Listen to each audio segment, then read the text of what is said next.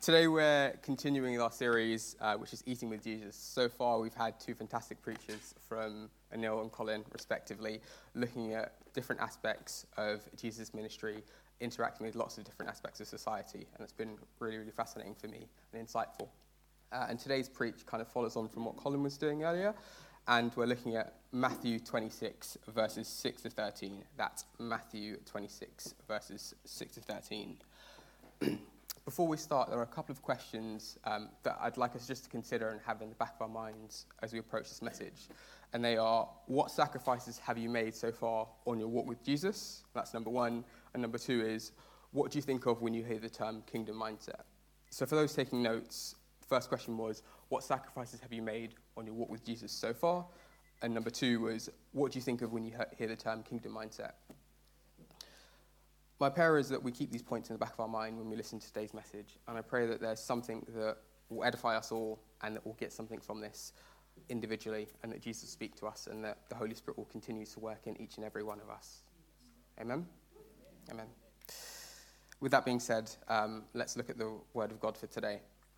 Just as a side point, the, the Word of God, it is the Word of God. It's true, it's real, it speaks life into our circumstances, whether you're having a good day or bad day, the word of God speaks to all of us, and I think that's something that we should all come to with reverence. So, in that regard, I would be grateful if we could all stand when we read God's word. I think there's something really special about the word of God, if you're able to. If not, absolutely fine. And we've got special guests to read the verse for today. Latoya, if you wouldn't mind. um,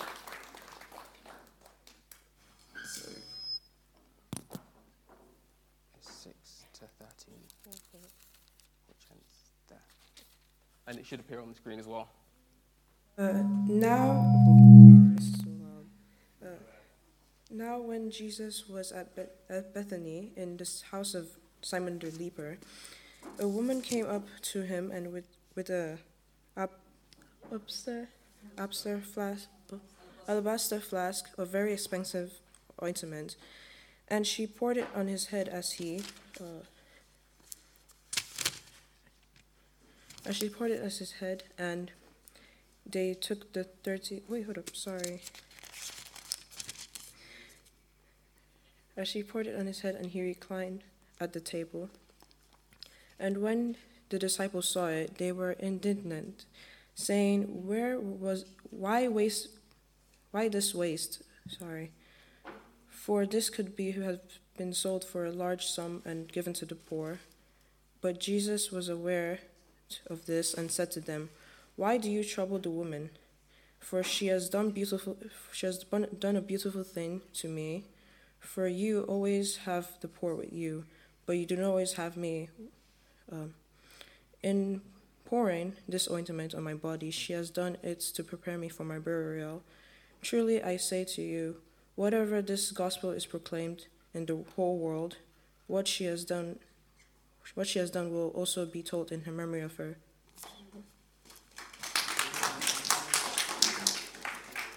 Thank you.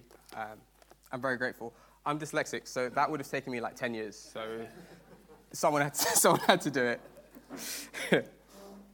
uh, thank you for all standing with me with the Word of God. Um, also, um, just as a side note, again, amens, hallelujahs, praise the Lord are all welcome here. Um, positive heckling also welcome.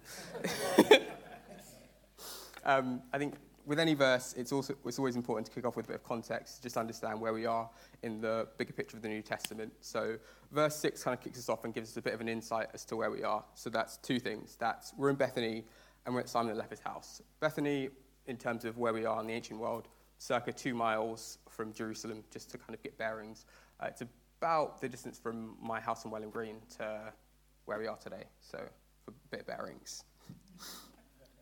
And in terms of Simon the leper, I think this is the more interesting point in terms of the context. The text is specifically silent on who Simon is, but from what we understand from Levitical laws and the general time frame that lepers weren't supposed to host, we can assume with great confidence, as uh, Michael Green does in his commentary, that he was healed by Jesus. And I think there's something really special in that Jesus spending time with people he healed, not just kind of healing and moving on, that he spent time and interacted and with those who needed him and those he healed. It wasn't kind of just a once and done service, it was very much a healed, spend time, know you, get to know you, and that's the, that's the, that's the God we've got, one of relation. And that's a really important kind of point to note. So the first key aspect we'll be looking at of two, the first one is the actual anointing, which takes place in verse 7. And then after that, we'll be looking at the contrast between the disciples' response and Jesus' response. And we'll be framed that in a mindset, i.e., pragmatic mindset of the disciples versus the kind of kingdom mindset that you see in Jesus, looking at the things of above. Um, so, continuing in, in, verse 7, verse 7 again um, doesn't specify who the woman is, it just says the woman. But we know from John 12 um, it was Mary, which is the sister of Martha and Lazarus. The story is retold in Matthew, John, and also Mark. There is a separate anointing in Galilee in Luke, just for those Bible scholars who want to take notes and look this up after. also, I would, I would greatly encourage you to look at the text yourself. I think um, I'm just a man of God here giving you my interpretation, looking at the text and seeing what the Holy Spirit's saying. I think there's something really special in that after this, taking it away seeing what you think, testing what I say. I think that's the important thing. Test. The proof is in the pudding. And I, would like to think that, um, yeah, this is of God. Sorry, lots of side notes. but I think there's something, there's a real question for us to ask when we read that passage.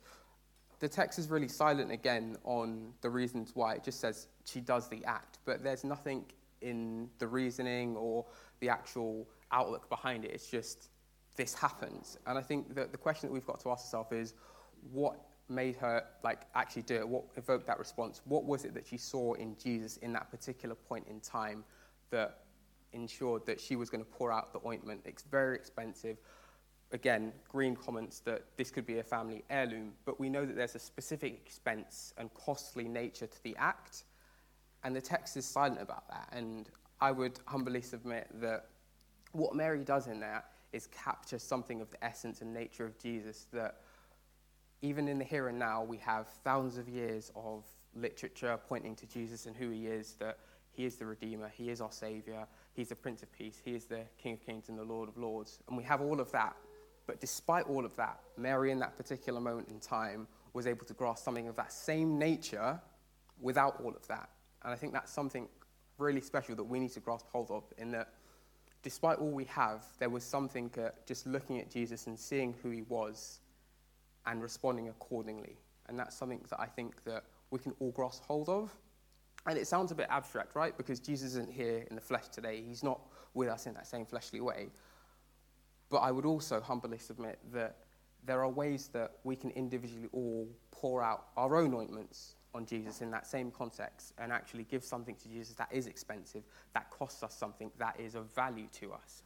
In our lives, all we have things that we put highly, we value highly, whether it's time, money, or activities. There's something in our life which we covet. And in mine, it's cycling, which I'll come on to a bit later.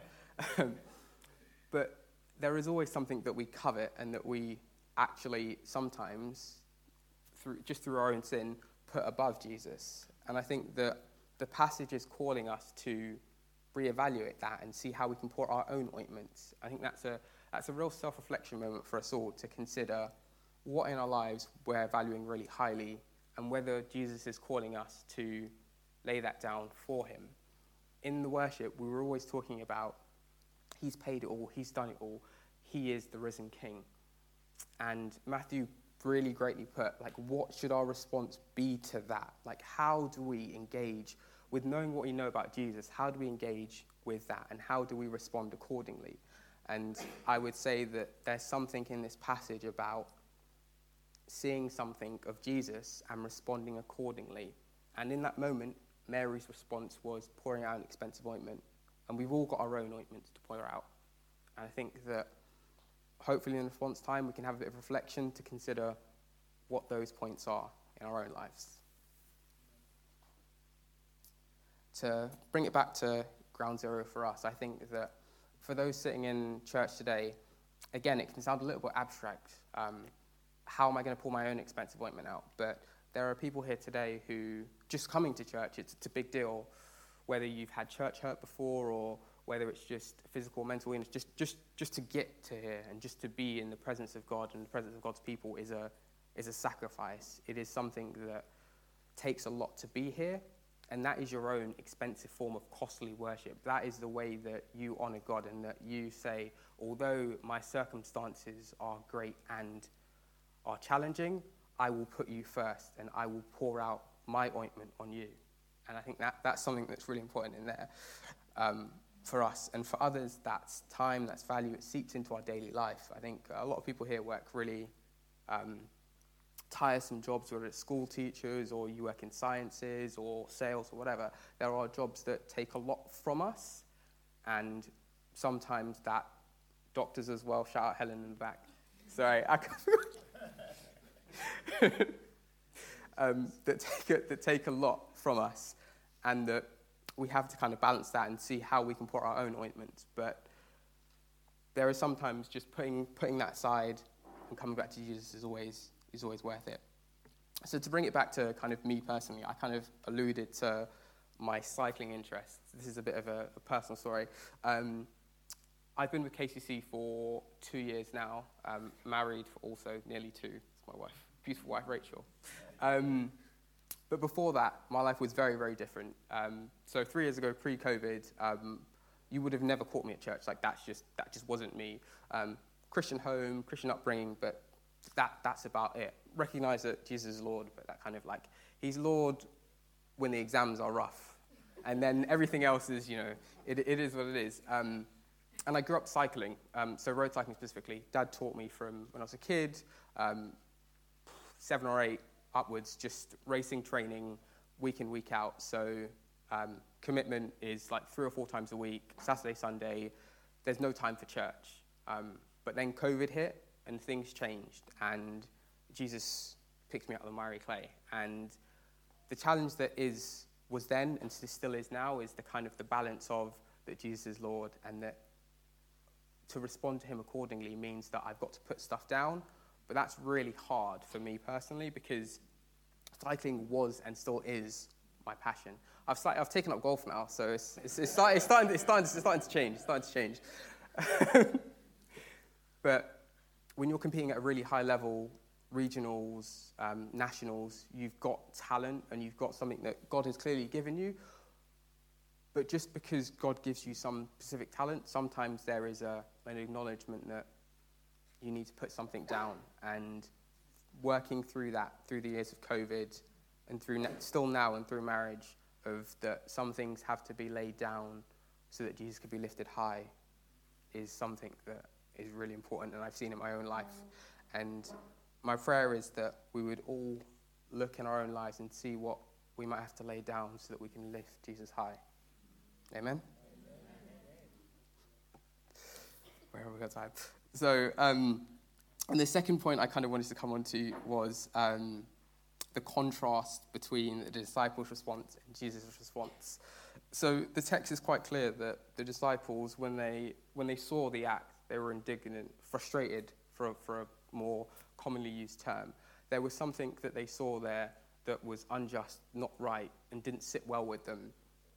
And that's, that's a really interesting point that the text points out that in the here and now, the disciples were looking at kind of the ground level view, that kind of micro level, at what could, be, what could better be done with the ointment that she had that was very expensive. It could be done, again, the suggestion in the text is that it could have been given to the poor or could have been used for alternative means. But Jesus has a separate point and a contrasting point, which is really interesting. And I like to kind of term this as the kind of the pragmatic mindset of the, the micro kind of the disciples looking at the here and now and what they can see, whereas Jesus has kind of got that, that big macro view, that kind of the oversight view, that kingdom mindset, as I like to call it, kind of thinking of the, the things of above, looking at the way in which the act that Mary undertakes is part of a bigger picture and part of, part of God or, God's ordained plan for the whole of human history and to, to redeem us and save us all. As the text notes, that this is done to prepare for Jesus for his burial. So something very special in the kind of the contrasting mindsets for us. And as I mentioned in the, the two questions was, what do you think of when you think of a kingdom mindset? I think that looking here at the way Jesus frames what she's done, that to me is the epitome of a kingdom mindset. The idea that we're looking at how each and every act we undertake has an eternal significance and has something special about it, and that in each act we can do something for our Lord of Lords and Kings of Kings, and that Jesus recognized that. There's something really special in that when Mary poured it out, you can imagine at that point in time, she's done, some, she's done such a great act, something that potentially might have made her quite uncomfortable. And the response she gets is, is quite a negative one. Jesus comes to her aid. And that's a really special point. I think someone's also flagged this to me. Wendy Mann also flagged the same point. I didn't steal it. We're just, Jesus, Holy Spirit's aligning. That's it. Amen. Amen. Um, it's that in that moment, we know that Jesus in our lives is our Redeemer, Protector, Savior, all of those things. But in that moment, Mary needed a protector, and that's what Jesus did. He came to her aid, and that's a really special thing. Is that in all of our circumstances, no matter what we're going through, there is something of Jesus and His character that will aid us. And in this moment, it was Jesus the protector. In some times, in some of your lives, it's going to be Jesus the provider, Jesus the redeemer, Jesus the Savior, Jesus the Lord. It's always going to be something about the character of Jesus that will speak to you in your particular circumstance. And that's particularly important here. so, bringing it again back to ground zero, like what, what does that actually mean for us? Like, how do we apply that kind of that kingdom mindset? What does that look like for us on a daily basis? I think for us, that's really about the idea of pray first, act second. Think that to me, as a kind of practical thing that we can do to kind of implement that, pray first, act second. I am personally very, very, as Rachel would attest to, guilty of the, the act first, pray second, and then hope, the, hope that the prayer covers the act, like the, the, the reverse. Um, but I'm, I'm, I'm starting to try and get it right. Pray first, act second. Um, I think that, that that's definitely the epitome of, of what we're trying to do here. We're trying to look to God and then act second, and in, in that God will give us the answers we need. It might not be in the here and now, it might not be the right now, but there is something in the prayer that you prayed that will give you some form of guidance as to, to where to go next. And I think that that kingdom mindset of thinking about the eternal significance of all the actions we do, whether it's giving to the offering a new day, or whether it's serving on a Sunday, whether it's words or it's giving a, giving a word that you, or a picture or something that you saw that you know your heart's pounding. You're like, I really want to give this, but I'm too nervous to get up and, and stand in front of the microphone. The internal significance of that, we don't know the eternal significance of our acts, but we should be assured that God works in and through each and every single one of us, and that taking that leap of faith, that small leap of faith that we do for those small acts, is our kingdom mindset. It's that idea of that. I don't know if this picture is for anyone here, but it might, it might change something in their life. It might twig something. And me stepping out and taking that is looking, at, looking forward and looking at that kingdom mindset and looking at that vision and seeing that Jesus is Lord and that doing this is laying something down to lift him up. And that's what I think we should all do. Amen. Um, so to, to, come into the land, that's actually quite, yeah, come into the land, um, I would just say that Jesus is Lord, and I think that the two main takeaways from today are we have to sometimes lay something down to lift Jesus up. And Mary is a shining example mm. of what sacrificial worship looks like, giving something up so that Jesus can be lifted high. And I think that in all of our lives, there is something that we can lay down to lift Jesus higher and higher and higher.